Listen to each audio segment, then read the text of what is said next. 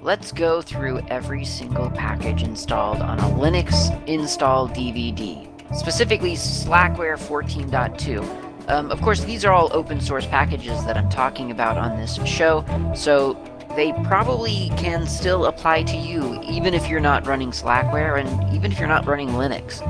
These are open source packages, so you can download the source code and run them on any computer, whether you're running Linux, Mac, Windows, BSD, doesn't matter.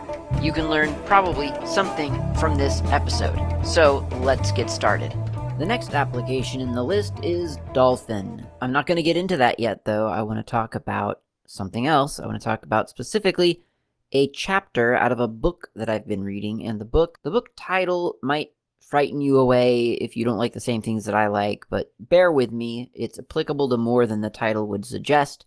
The book title is 97 Things a Java Programmer Should Know. I don't know why it's 97, not 100, not 101. I thought I saw a little blurb about it in the pre- in the preface, but apparently not. I don't I can't find it now. I was looking it up to get the exact quote, can't find it. So, I don't know, it must be a marketing thing but it certainly worked. I saw the title and thought 97 things. Well, that's that's a very specific number. I should I should take a look at this. I actually got the book on on a humble bundle on an O'Reilly uh, humble bundle. So it was one of those things that I picked up and then had around and, and finally just got around to reading recently on my ebook reader as an EPUB, and it's been great. Not just because it's an EPUB, but but also because it's a really good book. I, I feel like if you're not a Java developer, you probably won't get quite as much out of this book as as a, a Java developer would. I've been getting a heck a lot, a heck of a lot out of it because I have been doing a lot of Java lately, and I've been really, really enjoying the insight of that this book provides. But there are some chapters that aren't really about Java. And that's the one I'm going to talk about this time, or, or one of them that I'm going to talk about today. There are some that are just kind of good, honestly, just good life advice, or maybe, no, actually life advice, because there's some stuff about just problem solving that's really fascinating. But this, this particular one, the, the chapter that I'm going to talk about, is written by someone named Gail Ollis, and I believe that this article, well, it, it broadly applies to a lot of different areas, to to Linux certainly, but I think to to even other areas too i think well i mean certainly programming languages that's what it's written really about. But i think that it is designed i think that the author intends for it to inspire internal debate and i say that because the, the title of the chapter is don't hide your tools and hide is spelt lowercase h capital i d e so it's it's a play on words. It's it's actually referencing IDE, which stands for inter, uh, Integrated Development Environment. And an IDE is a, if you don't know, it's it's a text editor, a fa- very fancy text editor for programmers. And they're usually specific to one or three languages, and they have a lot of little features that sort of prompt the developer and and help them manage their code and and a lot of times it takes care a lot of, uh, uh, of a lot of the back end configuration and everyday maintenance of your code base and it's really really convenient i have written java without an ide and i don't recommend it it's a lot nicer to write java with an ide that's my personal opinion um, and I, I for whatever reason i never really found like the Python IDE that I wanted to use. And I don't really use a whole lot of Python anymore. So that's not something that I have a whole lot of insight into. But there are a couple of good ones out there. And and I, for whatever reason, I just never got into the Python IDE. And I think that was probably a mistake, honestly. I think if I'd maybe it would have been better for me to have been using a Python IDE just so that I didn't have to worry about the stupid spaces all the all the time. So that's I, I I like good IDE is what I'm trying to say. This article says don't essentially don't use an IDE. Now there are a couple of caveats here. As I said, I believe that this article was written to inspire internal debate. So I don't think you're supposed to 100% agree or 100% disagree with this article. I think you're supposed to see both sides. And the article itself, I think, supports that belief because near the end of the article, she says, none of this denies the benefits of an IDE. So she says right in the article that admittedly IDEs are are really actually quite helpful. But most of the article, I say I say article because all of these chapters, all 97 chapters used to be articles published on the internet. They're Creative Commons, I think. I think it must have been like an O'Reilly blog or something, but O'Reilly compiled them into a book called 97 Things You You Need to Know About Java or, or every Java programmer needs to know whatever. So, uh, chapter article, same same thing. So the the really quick premise of the article in in the author's words is what is the one essential tool that every Java Java programmer needs? Eclipse, IntelliJ, IDEA, NetBeans? No, it's Javac or Javac or however you say the name of the Java compiler. Without it, all you have is files of weird looking text. Is it possible to do the job without integrated development environments, IDEs? Ask people like me who programmed in the olden days. It is not just um, it is not possible to program without essential development tools. Given that they are central to the task, it's surprising how rarely people use tools like Javac directly. While knowing how to make efficient, effect, effective use of the of an IDE is important, understanding what it's doing and how is crucial. That's the premise of the article. A little bit of a cautionary tale saying it's great to use tools that help you do a job to, to perform a task, but you need to know, you need to understand what's happening at a lower level at some point. Now, the example that the article provides, it's an anecdotal little story that I'm not going to read in its entirety, but basically it says um, that there was a project that was using both C++ and Java. The C++ programmers well, so one day there was a, a, change in the way that you interface with the Git sort the the um, version control system. It doesn't say Git; it says version control system. It was a simple command line change for the C++ programmers who went on their way without delay. The Java team spent the whole morning wrestling with their Eclipse configuration. They finally got back to productive work in the afternoon. This unfortunate story doesn't reflect well on the Java team's mastery of their chosen tools but it also illustrates how distanced they were in their day to day work from the essential tools of their trade by working exclusively in an IDE. So that that's kind of the critique. That's the the negative side. And I think that story especially very much reflects what a lot of us struggle with when we're moving to Linux or when we're learning a new skill on Linux or when we're learning a new programming language there's this fear, I think, and and I'll go into whether that's the fear or not, but I think that we think that there's a fear. And the fear goes something like if I use this tool to make a thing easy, then I won't understand the thing. And that's understandable because it, there is a that's a reasonable kind of fear to have. If you alias a command in your bash rc file, then you you there's a real risk that you'll forget what that command is. You'll just never really know what foo does. All you know is that when you need to do the complex thing, you type foo and it all magically happens. Now, I kind of feel like that the, the fear that we think we have, which is if I use the tool to make it easy, I won't understand what I just did. I actually think that the the real fear is, or we you know that we could expand it to, if I use this tool, I won't know how to do the thing without the tool. And that seems like a, a very subtle difference, but I think it's a significant one because there's a lot of stuff that we do on a computer that we don't really understand. And you can keep going further and further and further back, but there's a lot happening on a computer and and nobody nobody's an expert on all of the things. So, I think at some point we don't really value necessarily the understanding of the tool or, or the yeah of the of the tool set that we're using what we're really valuing is in the unlikely scenario or likely scenario i guess it depends that i'm on a computer without access to that tool that i use every day i won't i, I suddenly won't know how to do the thing. I, I won't know how what my options are. And in in a terminal for instance again because i think that this article applies to a lot more than just java. In a terminal you might alias something like i don't know ls dash lhg capital a capital f to just um well ls maybe that's now you wouldn't do that.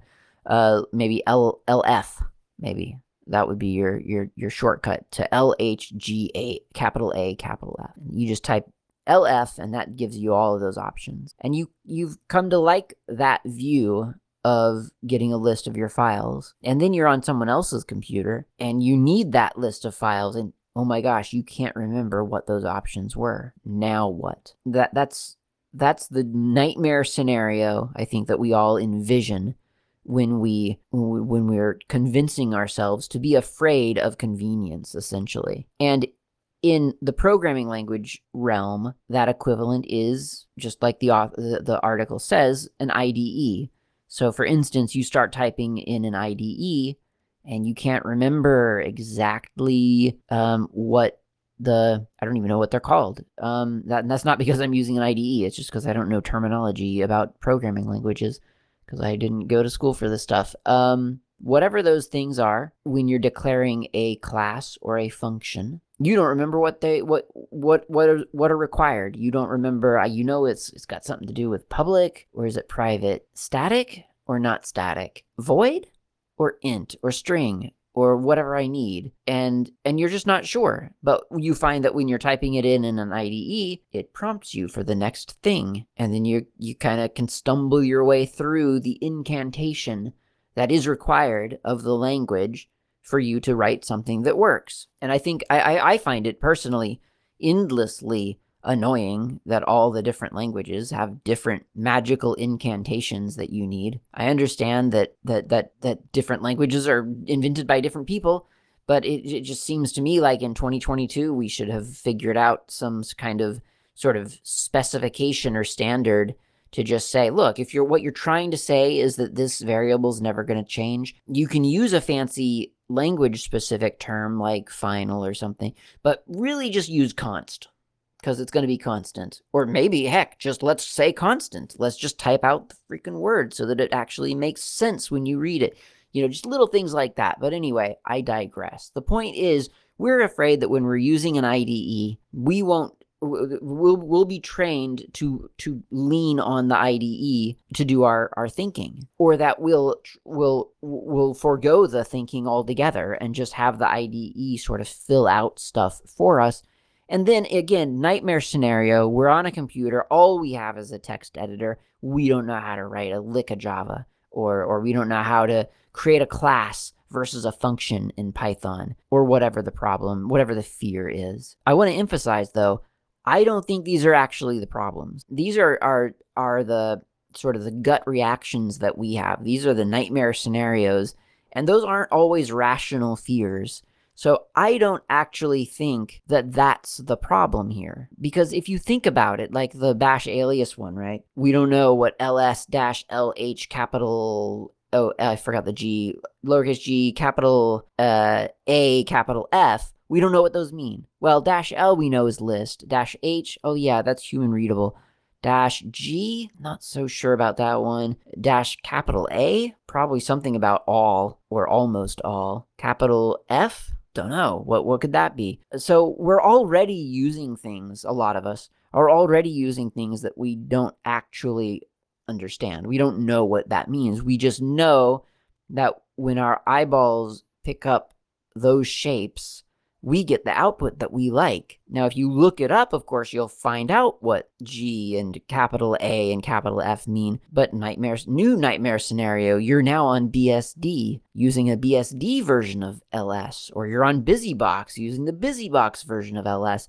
Now what? All your options are different, or some of your options are cha- are, are missing, or or whatever the, the the case may be. And now you again are back to not knowing how to do the exact same thing that you did on your other computer. So I don't really feel like Unix or computing is really about sort of knowing things the hard way. I, I think that it I think that there's a lot going for the idea of making it easy for yourself in according to the things that you that you do the most often. I mean, that's why we have bash RC. That's why we can alias things. That's why we can make our own custom functions in bash. It's why we can do bash scripting.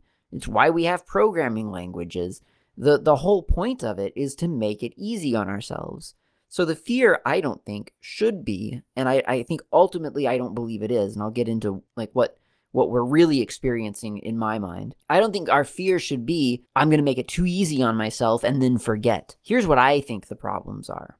Number one, the, the, the, the first problem, and this is specific to this article, so it has, uh, I guess, it has less to do, I think, with, with Linux and more to do with programming languages. But compilers just aren't as friendly as IDEs. And that's just the harsh truth. That's the harsh reality right now. And I think I've mentioned on this show before how nice the output of LLVM or Clang or, or whatever I, so I'm supposed to call the compiler, I guess Clang or CLang or whatever it's called, uh, how nice those errors are. And, the output of the compiler for Rust is really nice. Like it, it, it, it actually helps you, it, it guides you, it gives you suggestions. It, it is trying to teach you things when it finds errors. You look at the output of Python, and I, not the compiler per se of Python, but the the interpreter output of, of Python. And I'm going to argue that that's really not very helpful. Now, there are some helpful bits, and if you know what to look for, it, it gets more and more helpful. But you show that to a, a, a, relatively new Python user, and it's useless. The output of the Java um, compiler, not not super helpful, really. So I, I just don't think that most compilers are as friendly as IDEs. And I'm not I'm not necessarily saying that that's, you know, I've never written a compiler. So I don't know, you know, I mean, maybe the finding your errors in a compiler, maybe that's just waiting until too, maybe that's too late. But I, I do feel like IDEs, it's, it's not, I, I don't see it as a, a, a cheat.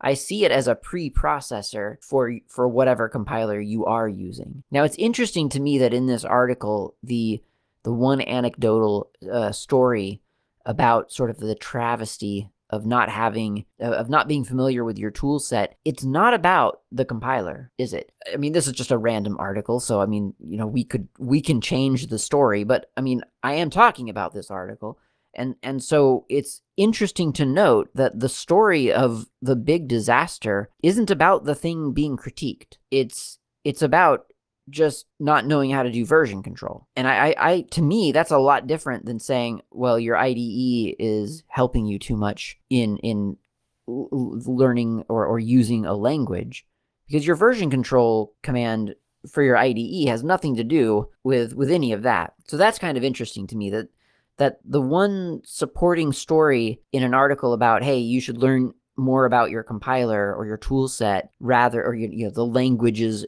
the, the SDK essentially and and less about your IDE. The one example was well, the one time I saw everyone fail was because they didn't know their IDE's configuration options very well. So that's just worth, I think, noting. The other problem is that you is I think when when you're when you're aliasing a command that you're afraid you're never going to remember, or when you're using an IDE for a language that you're afraid you're never really going to learn. I think the problem that we're really afraid of is that you'll that you'll never take the time to look up the information. And I think we do that a lot.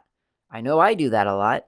I use commands with short options and no clue what those short options mean. Like I say, it's just your eyeball sees a shape and it gives you the output that you like, and so you remember to use the same shape again. Dash capital F stands for classify, if you didn't know. That's what the capital F does. It puts the little icon, or not the icons, little characters after the names of a, of a list. So if you list a bunch of text files, uh, they'll get nothing. If you list a bunch of directories, they'll have a slash, a trailing slash binaries get a little asterisk, and so on. Uh, I think what is it? Links get like an at sign or something. So yeah, that that's what that does. And the capital A, I don't know what that does. I think it's almost all. I'm almost sure that's what it is. Man ls dash a almost dash dash almost dash all. So the, my point, which means to omit the dot and the double dot at the start of the, the list. So my, my point is that short options in a way are just aliases of long options, right? I mean, I know that short options, I think, uh, I'm pretty sure short options preceded long options. So I understand that that's not accurate. But what I'm saying is that long options are self documenting, they're friendly, they're the IDE of a command, whereas the short options are obscure and relatively meaningless. And so they're the thing that you're actually sort of like quote unquote understanding. That's the command. But your long option helps you remember those short options. It helps you remember what you're actually doing. It cuts to the chase. It gets to the it gets it, it gets past the tooling and gets straight to the the task. So that's the second problem, right? First is compilers aren't friendly and IDEs are. The second one is that we're we're afraid that we're not going to look up the knowledge in the first place. Third problem, I believe, is that we're not necessarily putting ourselves in a situation that requires us to understand a thing. So when we're sitting around thinking, oh, if I do this, I'll never understand what I'm doing, I'll never really learn the thing. I don't think that's the problem. I think the problem might be that you're not you're not putting yourself in a situation where you have to understand the thing. So for instance, and again, this goes back to the difference between a Linux and a BSD version of a command why do you need the dash capital F? Or why do you want the dash lowercase g or the H or not the H, the, well, yeah, sure, the H or the capital A or whatever. Like, why are those options important to you? Not what are the options? How can I remember the options? But why is the option something that I want to use? If you ask yourself that, then then suddenly you're not worried about whether it's a dash triangle or a dash square or a dash dash word. You're just worried about how do I achieve that goal? If you don't know, you can go to the man page and look for the goal. Look for the thing that will help you accomplish the goal. And if it's a dash triangle on one system and a dash square on another system doesn't matter. Now you know, and you know the questions to ask. Same goes for an IDE. Does it really matter that you can't remember that something, whether something is supposed to be public or private? What you really need to know ultimately, and frankly, the thing that an IDE doesn't tell you anyway, is why it's important that it would be private or public? When can something be private? When does something need to be public? Now, an IDE might prompt you to tell you that a function that you had made public doesn't need to be public based on the code that you've written so far, and that you could change it to private safely. But again, if you don't know, then whether you're doing that in a text editor or an IDE, it doesn't really matter. And I'm I'm I'm rather sure, I, I guess I could have tested it before starting this sentence, but I'm I'm not going to, but I'm rather sure that you could make something, for instance, public. Yeah, I'm yeah, I'm sure you could make a, a function public and and compile the thing without any any IDE involved. If you don't understand why you've just made it public, the compiler's not going to warn or it's certainly not going to give you an error. It's not going to tell you, "Oh, I I can't continue because this function that doesn't ne- necessarily need to be public happens to be public." It's not going to do that. So again, I don't think the the fear here really isn't that the IDE is going to help you too much. I think the fear is that you're not going to ask the right questions of yourself when you're writing code. And that's easy to fix. Like all of these things, except the compilers not being as friendly as IDEs, like these problems are fixable just through personal initiative, which which is good because that's the only thing ultimately we really can control. So um, that was the third thing. The fourth thing I think is experience versus repetition. I think that a lot of us believe, and, and there's truth to it. That's why we ha- happen to believe it. So, you know, and we can continue to believe it. But I, I think a lot of us believe that just repetition is going to help us learn a thing. So if we never alias git push origin plus head, for instance, then surely we will understand we, we will now remember git push origin plus head now once again like the third problem if you don't know what that means, I don't know the value of you remembering that sequence of of shapes on the screen. But let's look past that for now because I'm I'm talking about a different issue, which is experience versus repetition. So if you alias it, then you you may not remember that specific sequence of shapes, right? You might forget you might not understand git push origin plus head. And that's such a loaded statement. Like it really is. Git push origin and then the plus sign and then head. Like it is so, so loaded with, with subtlety. So remembering that exact sequence, I mean, congratulations, right? You remember the sequence, but what happens when you don't need to git push origin? And you need to git push upstream or you need to git push i don't know whatever private wh- whatever other th- uh, repo you might need to push to well you need to understand why it's called origin And especially because that's the default value, it's really easy to look past that. And then why is it plus head instead of head? When should it be plus head instead of head? Maybe it should just be head. So repetition, yeah, it'll get you typing those words, but once again, it doesn't get you really understanding those words. And and when it's when it's four words like that and one symbol, that's one thing. But I mean, what about when it's a command that's two lines long? Again, you'll remember it out of repetition. And if you do manage to type it in like once or five times a day for for for three months uh, every day, then I'm sure at the end of all of that, you will you you will remember it, and probably for the rest of your life. It's probably something that'll just embed itself in your brain. I don't really know how brains work, but that would probably do the trick. But what I'm going to propose here is that what's more valuable than that, aside from, again, everything I've already listed, which is like, did you take the time to look up what that command actually means? Like, why those are the words that you've been typing? And then also, are you putting in yourself in a situation where, where you have to understand that? Like, have you ever used any repo other than Origin? Like, have you ever called something? Have you ever used two repos in the same, or two remotes in the same local repo? Have you ever done that? Like it, once you do, you start to really, it starts to become internal. That's what really starts to drive it home, like really highlight the difference.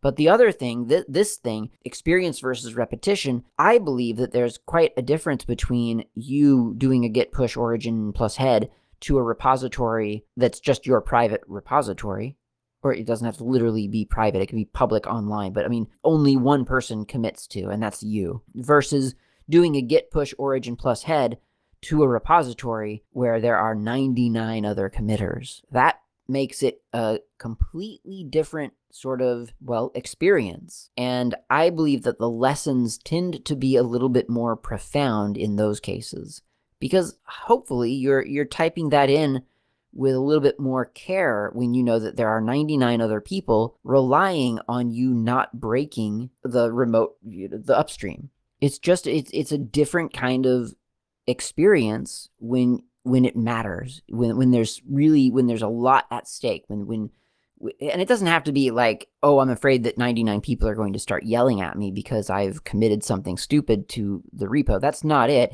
It's it's purely just the idea that you're working on something that you consider important and real versus you're trying to train yourself to type a sequence of letters reliably because you're typing them in five times a day for three months or whatever the magical combination of t- times and days would be. So that is, I think, part of the quote unquote problem experience versus repetition. Put yourself into situations that require you to actually understand the thing that you're doing, take the time to look up the details of what you're doing, and also, somebody sometimes should fix compiler error messages so that they're as great as IDE uh, prompts and warnings. I don't think it's about whether you use a tool that makes your life easier. I think you should use tools that make your life easier. It's why I use Linux. But I'm not really afraid that using something that's going to make my life easier is then going to somehow hinder me from being as creative and as uh, resourceful when I'm without it. Otherwise, I guess I, I literally, I guess I couldn't use Linux, right? Because there's a lot of computers out there not running Linux. I could find myself on one of them at any given moment. I mean, I don't, luckily, but I could. You never know. If my situation was different, I might. But I happen to really enjoy my tool set. I like the applications that other people have written to help me do things quicker and more efficiently. I like offloading some of the sort of the trivial syntax specifics and vocabulary specifics to some other application. I, I quite like that. And I don't feel like I will be uh, you know, I, I won't find myself crippled at all without these tools. I don't think that will be to my detriment because I, I have confidence in myself to be able to look stuff up. Because once again, you put yourself into the situation of requiring understanding of what you're doing and you start asking questions about the task that you're trying to, to perform, the goal you're trying to reach. And now you know the right answers to uh, the right questions to ask. And you're able to to find those the answers to those questions in documentation You can just go look it up. It'll be slower. You, yes, it will slow you down, but you still know what to look for, and it's not going to be that much of a detriment. Ultimately, the sum total of what you learn is greater than the minutia of the tools you've used to get there. And I, I, I think I can't say it much better than that, actually. So I think I'll just go get a cup of coffee. You should do the same. We'll come back. We'll talk about Dolphin.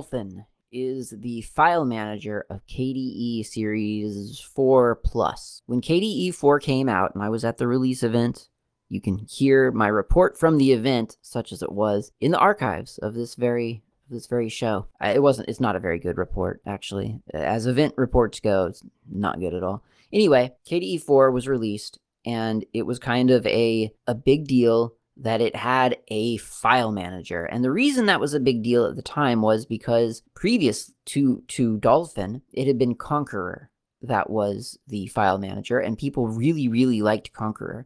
I'm not going to talk about Konqueror right now because that that's in a separate package and it deserves a whole episode of its own. But um Dolphin was just it was just a file manager, whereas Konqueror was famously a lot more than that. It was it well, it was everything really. It was it was the all-in-one application for for pretty much anything you wanted to do on the desktop. It was kind of a, a powerhouse. So Dolphin scaled back and said, look, we're just doing file management. And I didn't care because I wasn't a Konqueror user. I I used Konqueror sometimes because that was what was on KDE 3.5. So I I did I did use it some, but I'd never really formed a, a strong bond with it because I just I, I just don't have that history with it, unfortunately. I, I kind of wish I did, but um when I saw Dolphin, it looked very much to me like what I would expect out of a file manager, and it suited me just fine it I liked it fine. It took me a little while to understand why I liked it. And now I can easily say that it is definitely my favorite file manager. I am a big fan of Dolphin. I'm going to tell you why right now. First of all, it's based on Qt, and I know that just seems like, well, Klaatu just likes Qt. But actually, I mean, I, I do. I, I do just like Qt. I wish there was more Qt out there. But really what what that means for me is that it is a fairly modular application. So for Dolphin, you can go into I've see I've I've modified heavily my Dolphin, and so I don't know how to do things outside of outside of my modified Dolphin, bearing no relation whatsoever to the previous discussion about avoiding IDEs. So um, I'm going to go into tools, no, settings, nope, view, show panels, there we go, unlock panels. So that's view, show panels, unlock panels. You can move the different components of Dolphin every which way.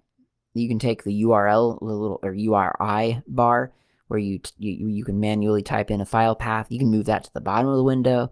You can take the the places panel, which shows you sort of like your you know your top five best directories. You can move that to the right hand side or to the bottom or to the left or whatever. You can get rid of it entirely. I get rid of it. I don't even have a places panel, but I do have a little button that when I click it, it shows me the places panel, like or a, a, a drop down menu with all the entries of the places panel. You can get an information panel. You can get a folders panel, just you know that just shows you the folders versus the files. You can get a terminal just a pop up little or like a terminal in your you know that follows your dolphin path around. Kind of kind of useful. Um and and a heck of a lot more. You you can you can do all kinds of cool stuff. There's a filter bar. There's a space information like a um, disk space remaining uh, bar like a bar for that.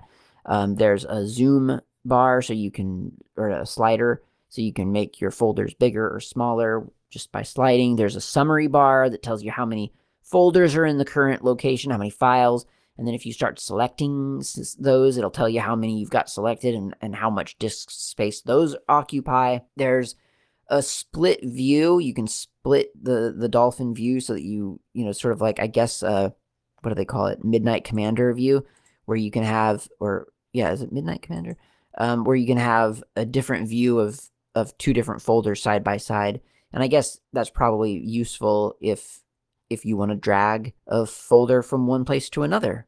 It's pretty useful. So um, there's a search, a file search, you can show previews. There's just so much in Dolphin that's configurable. It's a little bit staggering because, in my mind, Dolphin is a fairly minimal file manager, which admittedly, I mean, it, I guess it's not. I guess technically it's it's not, but the way I run it, it, it kind of is. I just run it as one big window or not big window but like it's just my it's just one one directory in a panel and it, i have the filter bar at the bottom because i use that all the time. I just like to filter stuff out. If I know that I'm looking for a text file, you know, I can just txt there's all my text files. That's just how i manage my stuff. Um and and yeah like i say i don't have a places panel. I just have a button that shows me the places entries in a pop-up menu when i click the button just to the left of my uri bar.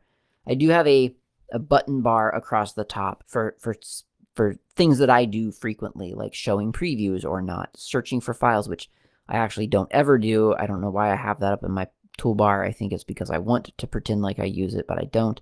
Uh, the back and the up arrows, I always use that, or the back and up. Um, yeah, I guess they're arrows. And, and the main menu, like the a hamburger menu, as they say, little three lines that shows you common tasks and configuration options and stuff like that. I don't have a menu menu. Um, Control M hit hides the menu. So I just have that off all the time because I want to maximize vertical space. I mean, I say maximize vertical space, and yet I have my status bar, I've got the filter bar, I've got my URI bar, I've got my toolbar.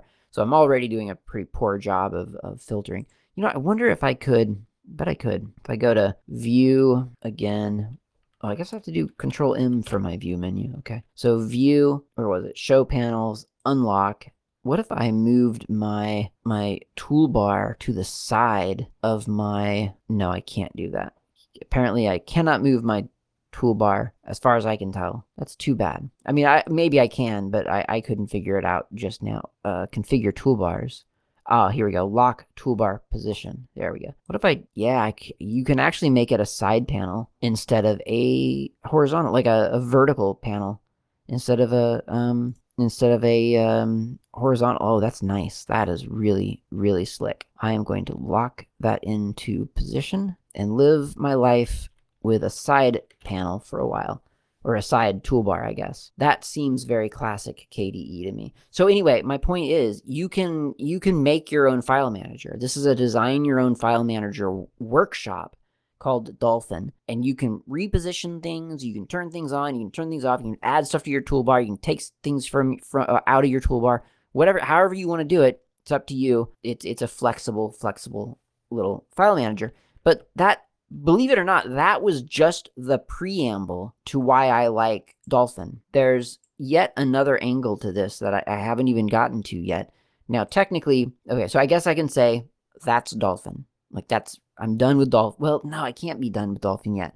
So I forgot to mention a couple of things. So first of all, let's say that you want to move a file from one folder to another. You can do that by either opening another, you know, splitting your view or opening another window, whichever you prefer. And then you take the file that you want to move. I'm desperately looking for a file that I can afford to move right now. Here's a demo directory. There we go. Okay. So we can do that, uh, and I can drag a folder over and hit Shift key, and it just moves the folder over to that to that location. If you wanted to copy instead, you can hold down the Control key, and that copies the folder. If you don't hold anything down, it pops up a little choice for you, a little menu. Uh, you can move with a Shift, co copy to Control, link with Control Shift, or just cancel, which is escape. So it's it's a really really nice. I think that's just one of the most elegant ways of helping the user figure out, you know, what it is they're trying to do. Which I really, really appreciate. Okay, I think for whatever reason, I think that might be. I mean, there's a lot, there's a heck of a lot more, just to be clear. I mean, there's a lot of configuration that you can do. There's a lot of different view modes you can enter. You can decide how things are presented to you, whether they're grouped together or alphabetical or whatever. So there's just a heck of a lot that you can do, and it's really nice. But that essentially is Dolphin. And the reason I'm closing out Dolphin right now is because now the next package in Slackware is Dolphin plugins. And that's a whole other side of Dolphin that obviously technically isn't a part of Dolphin, but I mean, it's a package that integrates with Dolphin. And these are plugins that give you all kinds of cool features, like really seriously cool features. So one of my favorites, and so so it's hard to tell what a plugin is because it just integrates kind of immediately with with Dolphin. And if you're on Slackware and you happen to have, or I, th- I think probably a lot of KDE um, desk, like a lot of distributions that distribute the Plasma desktop, I think a lot of them probably already have Dolphin plugins installed. So it is sometimes difficult to understand what a plugin is. But one of my favorites pro I mean heck I'll go ahead and say it. It's my favorite is the Git integration plugin. And this is it, it shows up in the um I think in the general. Is it general? No. Where is this thing? View modes, navigation. None of this makes sense for this. I guess maybe it's just the context menu? That doesn't make sense either, frankly. Maybe it's just turned on by default. I thought I remembered seeing a list of of things that you can activate or deactivate. I mean, in, in definitely in an older version of KDE and Dolphin, there was a list that gave that like said like what what was available, sort of like Git and Mercurial and Bazaar and all these other things. I- am seeing something kind of like that, but it's in the context menu, which doesn't really say. I don't think this is saying. Maybe it is. Okay, maybe this is just how. This is either activating the. I guess I could test it. So I'll turn Git off as much as it pains me to do that. I have to restart Dolphin for that to take effect. Okay, and now I'll go into a Git directory, which would be in code, and I'll go to this Git directory. Oh yeah, there's no, okay. So there, there's no Git options here right now. Okay. So cool. So that was that, that, I guess that's where it is. It's all been consolidated into the context menu. So the context menu, I guess, is where you can turn on and off. And I have to restart Dolphin again. Okay, there we go. Um, on and off different features, different plugins. And again, I don't, I don't remember what's a plugin versus what just is natural for Dolphin to be able to do. But you have things like um, compressing things, extracting things, a Google Drive Actions menu. I've never seen that before, but uh, apparently it's there. Add to places. That's not that exciting. Um, add feed to aggregator. That's interesting. Add to Juk or Juke collection. That's a, a media player that we'll talk about eventually. Um, the Bazaar, B A Z A A R Bazaar version control options, and I'll, I'll, talk about what that means in a moment. Not about Bazaar, but about Git. Uh, compare files, that's cool. Copy location, create audio CD with K3B, create data project, so a bunch of K3B things. Delete, and that's a delete delete, not a send to trash. Um, as you can imagine, I do not have that enabled. Download with KGet, so if you've got a torrent file, you just right click on it and and and open KGet, you know, open it in KGet all of a sudden. Um, integrate integration with Dropbox, integration with Git, um, uh, import into your Palapeli Palapeli puzzle collection, which we'll, we'll talk about eventually.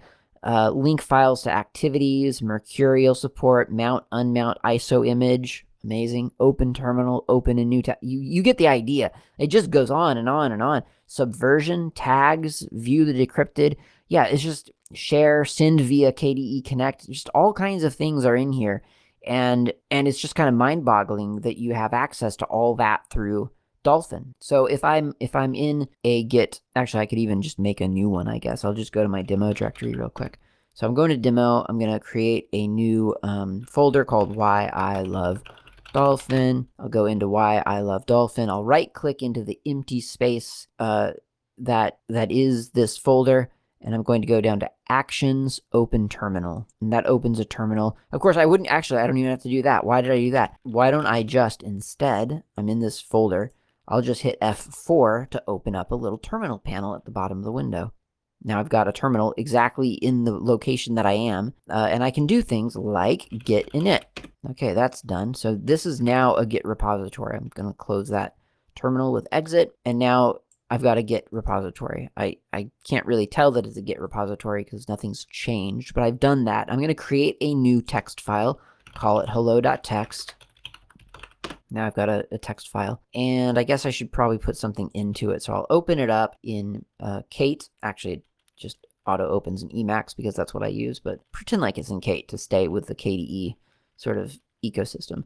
I'll type the word hello or the words hello world into it and save it. Now, if I right click on that folder, or on that file rather, I can go down in the context menu to git add and click git add.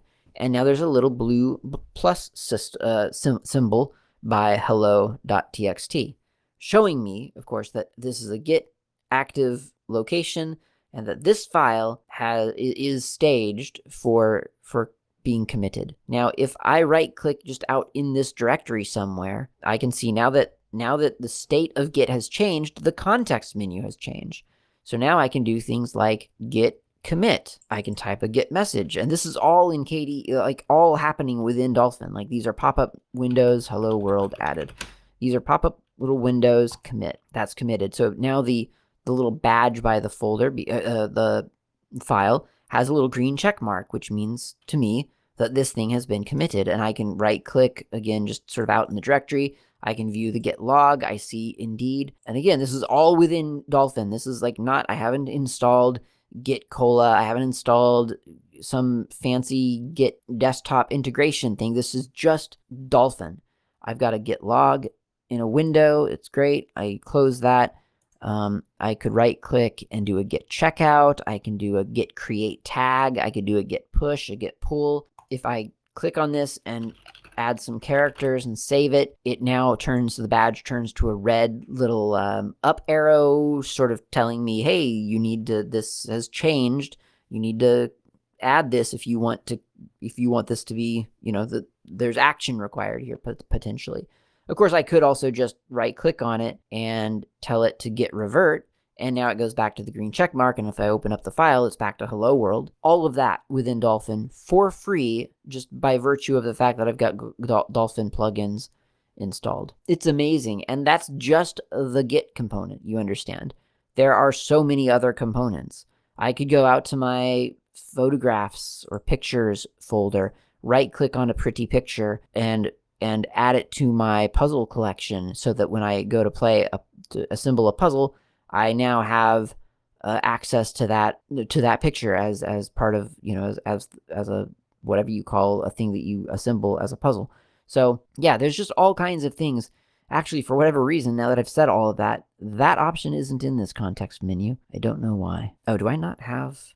No, I have. Why wouldn't that be added to the puzzle collection? Oh, because it's already a part of the puzzle collection. Okay, well, that was a poor example then. But anyway, the point is that you've got a lot of little plugins. You can do all kinds of things from within Dolphin that are, I guess, tangentially related to file management. And, you know, if you're one of those people, you might say, well, that doesn't seem very Linux philosophical, philosophical like. It, it, that's too many things for one application to do. But, I mean, that's what plugins are for, right? And, and even if it wasn't, I think that all of these functions are related enough to file management that it totally fits into a file manager. And again, the funny thing is that I, I still, despite all of this, I consider Dolphin a minimal file management system. I don't know why I consider it that. Maybe compared to Konqueror, it, it is. Um, but to me, this is kind of a minimal file management system.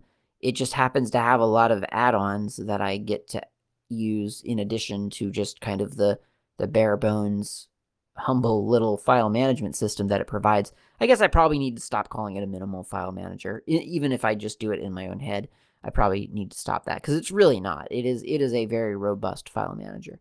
And if I wanted something simpler, I might find something I don't know different. I mean, frankly, when I say when I think minimal, my answer generally is is the terminal. Um, I mean, I know there are other file managers out there that are minimal that that that do less than Dolphin.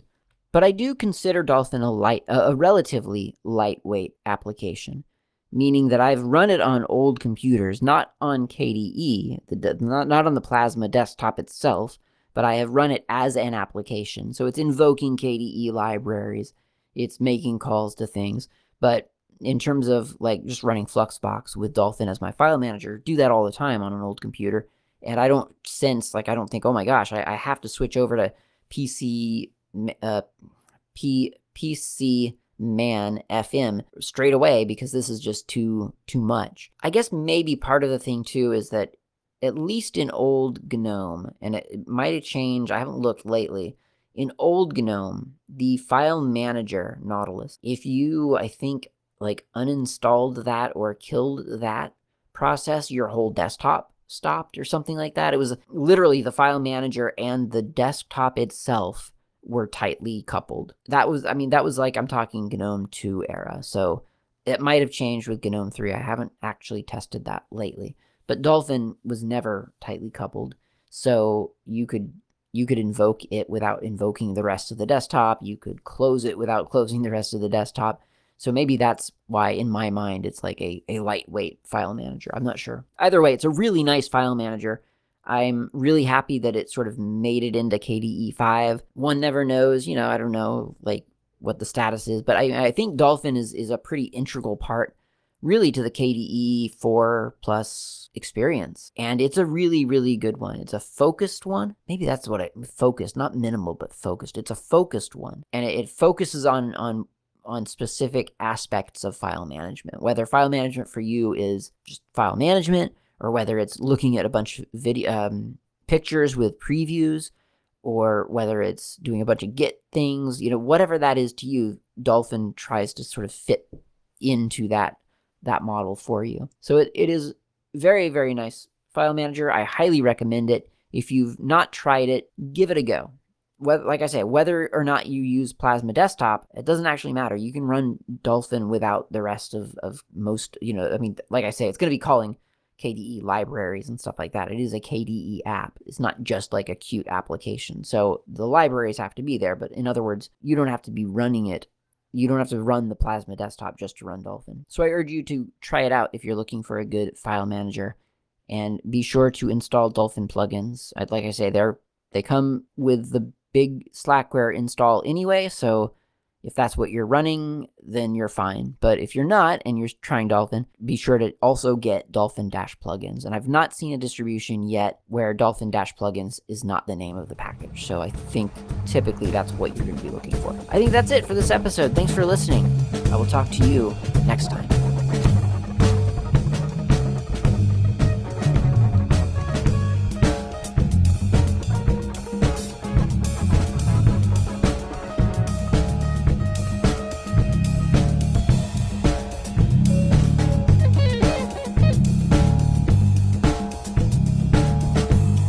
Thanks for listening. My name name's Klaatu. You can reach me anytime over email with feedback or comments, tips, or just to say hi. My email address is klaatu at slackermedia.info. You can also reach me on the Mastodon network, not Klaatu, at mastodon.xyz. The show's intro and outro music is by Fat Chance Lester. You can find their music on bandcamp.com or on GNUWorldOrder.info. In the archive, you'll find a music directory containing the album from which this music has been extracted. Until next time, thanks for listening and keep the source open.